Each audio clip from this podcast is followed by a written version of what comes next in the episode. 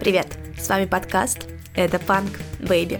Здесь мы расскажем о становлении панка за рубежом и его развитии в России. Начнем с 90-х и закончим 20-ми. Без музыкальных рекомендаций тоже не обойдется. В описании каждого эпизода ищи новый плейлист, после которого ты точно скажешь «Это панк, baby». Двадцать первое марта 1981 года. Ленинград. По случаю 30-летия музыкального продюсера Андрея Тропила в ресторане «Трюм» на Крестовском острове собрался весь рок-бамонт. Нет только самого именинника. К 10 вечера, когда Андрей Тропила доберется до трюма, жильцы дома, в котором находится ресторан, начнут вызывать милицию. Музыкальную программу придется отменить, а шубным гостям останется только молча напиться. Обо всем, что происходило в стенах трюма, именинник будет узнавать из чужих рассказов. В основном все будут говорить о дебилах, которые встречали гостей с порога дикими воплями и изображали акт коллективной мастурбации. Этими дебилами были автоматические удовлетворители, первые панки в СССР. В тот вечер они смогли сделать невероятное. Они шокировали публику, привыкшую уже ко всему. Андрей Тропила, который опоздал на собственный праздник, был жутко расстроен. И больше всего тем, что пропустил такое, все веселье, ради которого он и задумал вечер. Поэтому было решено все произошедшее повторить. На следующий день в ресторане «Брик» Андрей Тропила будет во второй раз ждать своих гостей. Этот день обрастет легендами и домыслами. Но одно будет ясно точно. История советского панка начинается именно тут.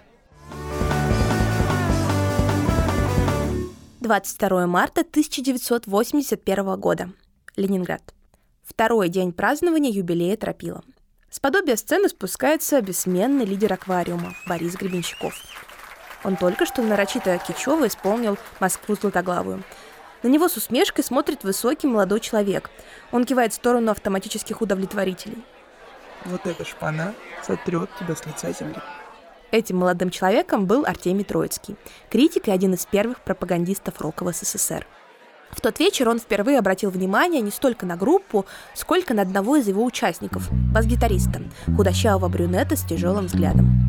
Этим участником был Виктор Цой, которому Троицкий оставался абсолютно равнодушен в течение московских гастролей группы. В тот день он стал главным открытием вечера. Он выступал в числе удовлетворителей, играл на барабанах в этот вечер в первый и последний раз, исполнял песни собственного авторства, среди которых была и «Мои друзья», та, после которой с Троицким согласился Гребенщиков. Это шпана сотрет его с лица земли. Послушайте, как это звучит. Мои друзья всегда идут по жизни маршем И остановки только у пивных ларьков Эта песня была про свина, лидера группы Андрея Панова, его квартиру, автоматических удовлетворителей и пивной ларек на проспекте Космонавтов, в который музыканты ходили после похмелья. Тот период квартирников, пьянок и совместного отрыва одного из первых составов группы стал тем, с чего началась история советского панка. Советский панк полностью отличался от западного. Если за океаном панк был протестом против всего, взрослых, игнорирующих молодежь и ее проблемы, рока, променявшего дух бунтарства на большие чеки и капитализма в целом, то в СССР конца 70-х ситуация была совсем иной. Бездельники и паяцы, советские мальчики и девочки не протестовали. Они просто валяли дуракам. Исполняли неблагозвучные песни, лишенные смысла, беспробудно пили и искренне наслаждались тем, что окружающие считали их дебилами. Хуже всего для этих окружающих было то, что панков нельзя было привлечь. Их невозможно было обвинить в антисоветской деятельности, потому что на политику им было плевать. Нельзя было и назвать их опасными для общества, потому что их поступки были глупыми и странными, но в целом совершенно безобидными. Автоматические удовлетворители стали лучшим олицетворением того, чем панк был в СССР – музыка и хулиганов, и нигилистов, которые не воспринимали ничего всерьез и хотели только пить и петь. Они уловили общий настрой британского панка первой волны и скопировали с него все маргинальное внешнее, забыв о внутреннем и главном – содержании. Тем не менее, этот период продлился недолго. Непослушное детство панка закончилось с приходом к власти Андропова. Гайки начали закручиваться, и бездельники превратились в нарушителей советской морали. 10 ноября 1982 года. Заречье. К моменту, когда скоро въедет на дачу Брежнева, он будет мертв уже несколько часов. Реанимация, которую поспешно проведут врачи, будет иметь формальный характер. Не попытаться спасти первого человека в СССР нельзя. О смерти главы государства объявят только на следующий день. На протяжении суток советские граждане будут только догадываться о произошедшем по переменам в сетке вещания. Вместо традиционного концерта в честь Дня милиции по телевизору будет идти «Лебединое озеро» – главный политический балет страны. 12 ноября, в первый день траура, на посту генерального секретаря ЦК КПСС его сменит Юрий Андропов, а вместе с ним изменится и политический курс страны. Свободолюбивая молодежь, не знавшая никаких ограничений при Брежневе, стала раздражителем для новой власти.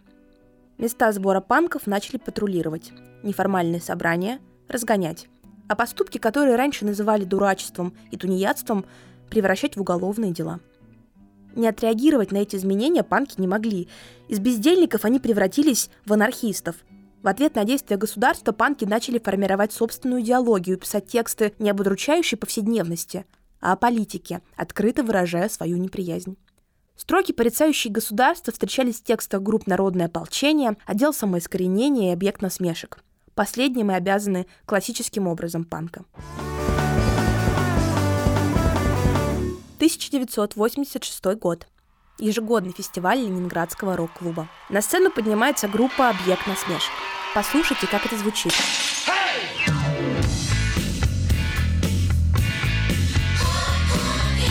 Жесткий гитарный скрежет, сильные социальные тексты, кожаные куртки, волосы, торчащие в разные стороны. Такими были новички фестиваля. И они жестко контрастировали социальным пафосом Алисы и мистическим символизмом аквариума. И этим они поразили всех. Они стали первыми панками, которым удалось пробиться на большую сцену сначала Ленинграда, а затем и всего Союза. И заявить о том, что такое настоящий панк. Давайте послушаем, как это было. Жизнь настоящих ковбоев.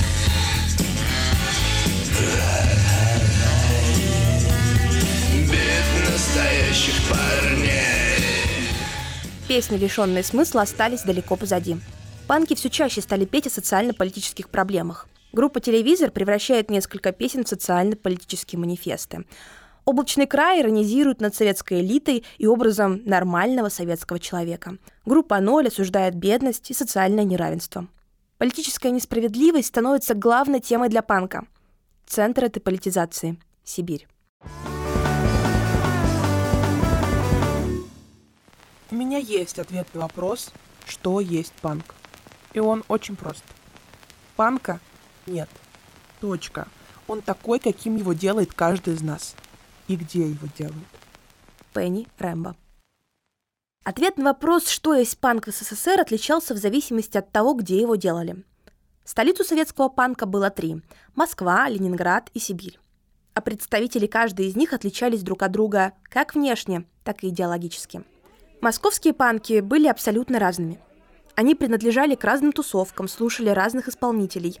В общем, едва ли складывались в единое целое – Панки Ленинграда выделялись своим полубогемным образом жизни, но в целом от московских отличались не сильно. Зато сибирские панки стояли особняком. В отличие от московских панков, которые писали простые лозунговые песни, сибиряки были поэтами. Они нагружали песни символами вперемешку с нецензурной лексикой, прятали за цитатами и аллюзиями политические экзистенциальные проблемы. Им была чужда карнавальность и вся внешняя атрибутика столичного панка. Среди своих коллег по жанру они были юродивыми, и придумали жанр заново, под себя.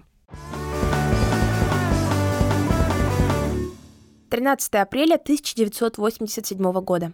Новосибирск. Первый новосибирский рок-фестиваль. Областной комитет партии Коммунистического союза молодежи запретил приезд групп «Звуки Му» и «Аукцион». Из-за этого в программе возникла дыра.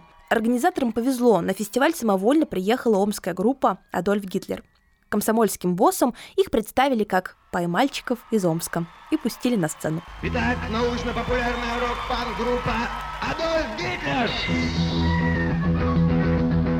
Когда боссы опомнились и отключили аппаратуру, группа «Адольф Гитлер» уже на протяжении 25 минут высмеивала зверство советского тоталитаризма под маской нацистской идеологии. Например, вот так.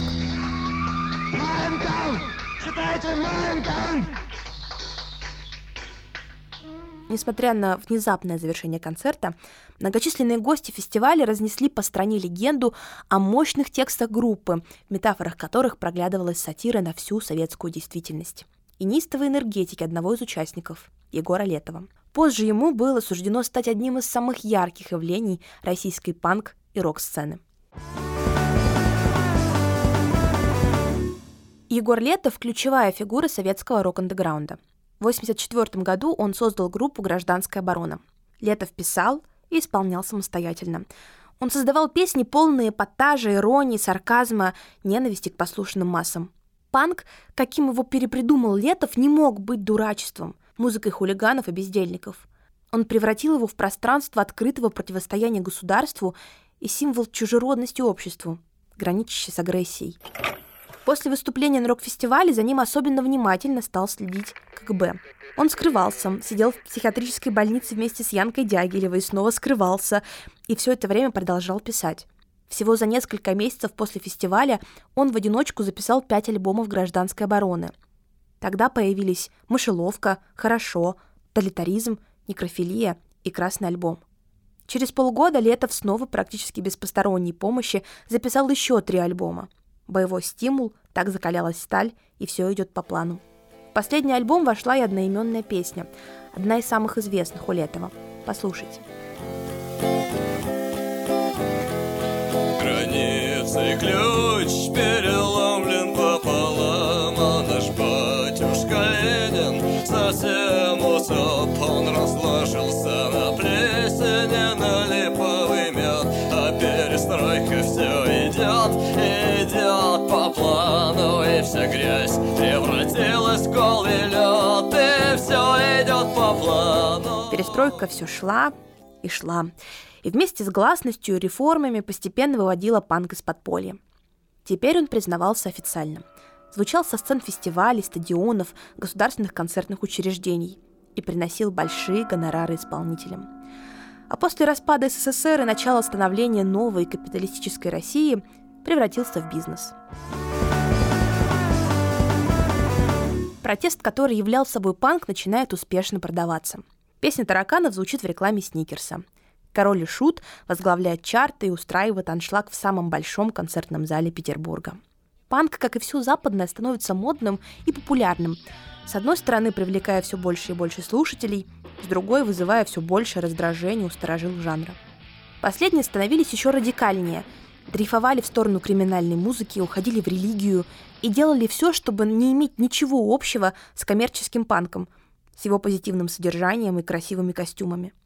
То, что в начале 90-х критики описывали как единое явление, к концу десятилетия состояло из множества разнонаправленных движений, конфликтующих друг с другом. За два десятилетия панк преодолел путь от жанра улиц, алкоголиков и хулиганов до телеэкранов и радиочартов. Чтобы проследить, как менялся жанр, включайте треки из описания к подкасту. Там и политический протест Летова, и бенгеры короля и шута, и автоматические удовлетворители. Те самые, с которых и начался панк. Услышимся в новом эпизоде. Панки хой!